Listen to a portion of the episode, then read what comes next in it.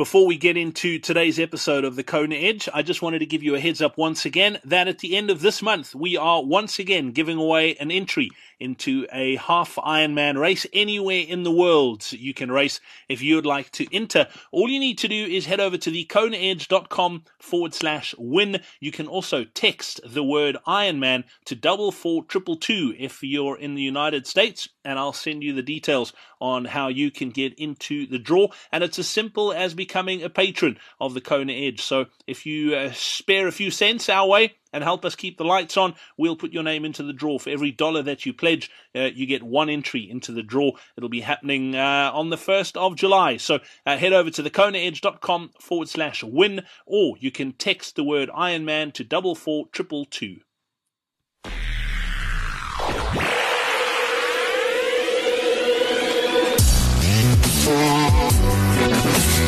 This is the Kona Edge, the home of Ironman triathletes who dream of qualifying for the World Championships on the Big Island.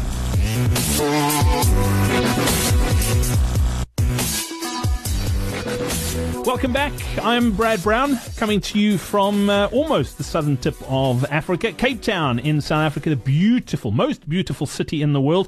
I know some of you might argue with me, but I'm right. It's my podcast. I can say it's the most beautiful city in the world. It's gorgeous. If you've never been to the mother city, put it on your bucket list, okay?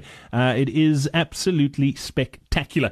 Coming up on today's podcast, we're going to chat to returning guest Rihanna Robertson to find out a little bit about her bike and some of the things she's done to improve over time. And one of them is race competitively in a pro cycling team. So that's interesting and quite a cool take. And we're also going to chat extensively about power meters and how you can use them to improve your cycle. So stick around for that. That's coming up in just a moment. Just a massive thank you once again to everyone who is supporting the Kona Edge. Our next surprise interview is coming up. If you want to find out more about it and get access to those interviews and a lot more content, that's the patron page is where you can go to. That's thekonaedge.com/support. All the details are there, and you can also get into our Hall of Fame. If you want to check out our Hall of Fame, the URL is thekonaedge.com/patrons with an S on the end. You can see who all is supporting the Kona Edge.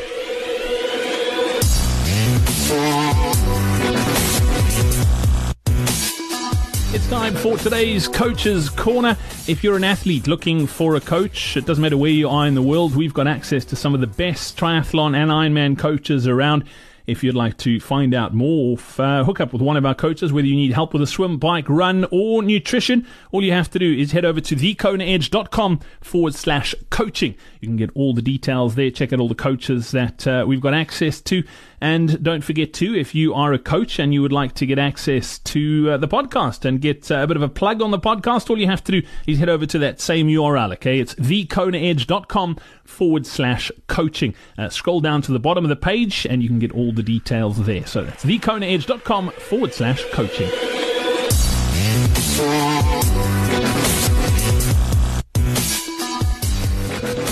A returning guest from Pretoria in South Africa, Rihanna Robertson, joins us now. Rihanna, in our last chat about the swim, you spoke about approaching the swim sets with a goal and an outcome for each one of your sort of swim sets. Do you approach the bike the same way? Is there always an outcome to every session you do on the bike? Oh, definitely. It's always based on something, a goal that needs to be achieved. And then obviously the sessions, whether it's swim, bike or run, is obviously to improve those little weaknesses. But yeah, definitely. As far as your bike goes, out of the three disciplines, swim, bike and run, where would you rate it out of the three? I think actually my cycling that's the strongest at the moment, or used to be the strongest for me. It just never growing up cycling, but it just gels. I was also privileged to cycle for the Best Mates female ladies team last year, which is completely different cycling than Ironman racing. But the cycling for me is definitely up there in one of my best ones. Yeah, we touched on swimming with strong swimmers in our last chat, and you mentioned racing sort of proper cycling, road cycling, not in a triathlon. And we've had a guest on here before, Lisa Ranchetto, who is a professional cyclist, and almost in her off-season, triathlon off-season, she's racing bikes across the world. And then in her cycling off-season, she races triathlon. And we've We've seen a few sort of, and particularly on the ladies' side, I think of the likes of like an Emma Pooley as an example. Cycling, it's a different sport, like you rightly say, but gee, you can get some big benefits out of it for triathlon. Oh yeah, you can. I mean, for me, the pace that you learn to ride with in a group or in a bunch is completely different than your steady, low type of cycling. And the juniors that I work with, coaching, I'm actually encouraging them to do cycling races so they can get used to learning from the cyclist. I think that was the biggest thing, learning from cyclists. You know, where to conserve energy, where to push, where to move around. And also getting a perception of space for you. And then the juniors that I work with, I actually encourage them to do, and we actually work that in their program so that they do cycling races so they can get aware of where's the people in front of them, how does attacking work, how does the structure work, because remember they have a draft legal race, which is obviously more competitive. So I really encourage them to do that. But even saying that, Rihanna, like I know as well, riding, not that I'm a competitive cyclist, but I've got a couple of decent performances on the bike. And even though like an Ironman is non-drafting, just the sort of skills and like you say, the awareness and the bike awareness you learn from riding in bunches that are moving, I tell you what, it helps you a lot in the sport of triathlon. Yeah, so I've had a few athletes that I work with as well who sit on the indoor trainer, and I'm a big fan of the indoor trainer, don't get me wrong, but they do actually all their sessions on an indoor trainer. That is now Monday to Sunday. And when they get out on the road, they've got no idea about how to handle a speed bump, how to go around the corner, is it safe, how does the gravel impact your turning abilities, you know, how to stand when you're climbing, how to sit in a bunch. And that's one of the first things we try and fix to get them to be more aware about their conditions out on the road. Yeah, and it also helps with sort of getting comfortable on the bike, being in those sort of situations. As far as you go, what are like one or two of the things you think has given you the biggest gains in your bike over the years, things that you've done to improve? I got myself a power meter just before Ironman 2014. And that to me was the biggest advantage I could get from cycling. It also had to change my mindset about how to conserve energy. And it's not just, again, like I've mentioned in the swimming part, it's not just about swimming fast, but it's also about coming out of the water in a good time and being able to bike and run off it. Now, cycling is very similar, where if you keep your watts and you know what those threshold watts are, you are able to run much faster and more efficient off the bike, which obviously adds to the bigger picture.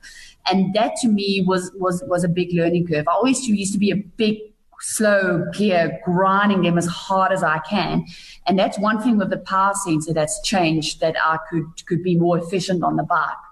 And I would say the second most important thing was actually getting trainer software and doing virtual rides on the type of races that I enter for. So I get a type of idea of what to expect.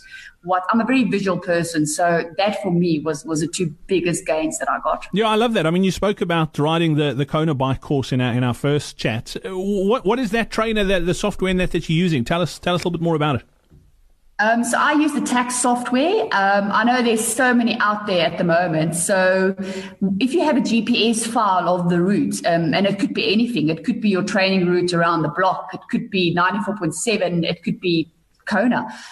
You actually import that GPS file. Obviously, you need to have a Google Earth license, and you need to have internet access. And you can actually see, you can change your screens to what you want to see. But, I mean, you can see the actual route, where the tree is, where the turnaround is. This morning, I sat on the trainer and I did the first part of the Durban 70.3 route up to the turnaround. So you just get a nice idea of what to expect if you're not privileged enough to be out there or be out of the road when it's cold, 4:00 in the morning.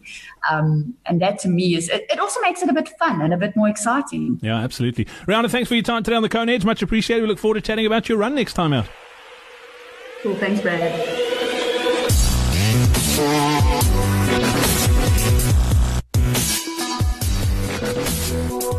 Thanks so much for joining us, and that's a wrap for today's podcast. Short and sweet, and some great tips in there. I hope you enjoyed my chat with Rihanna once again.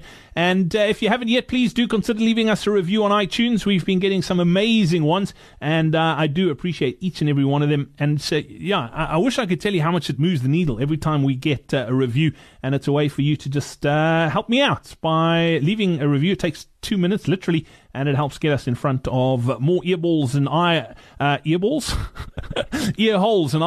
I'll get it right eventually. All you have to do, if you'd like to find out exactly how to do it and how you can win by leaving us a review, head over to thekonaedge.com/win. That's thekonaedge.com/win. We hope you enjoyed this episode of The Kona Edge. Get better on the bike. Register for our next free live online bike seminar. Get to thekonaedge.com/bike seminar now.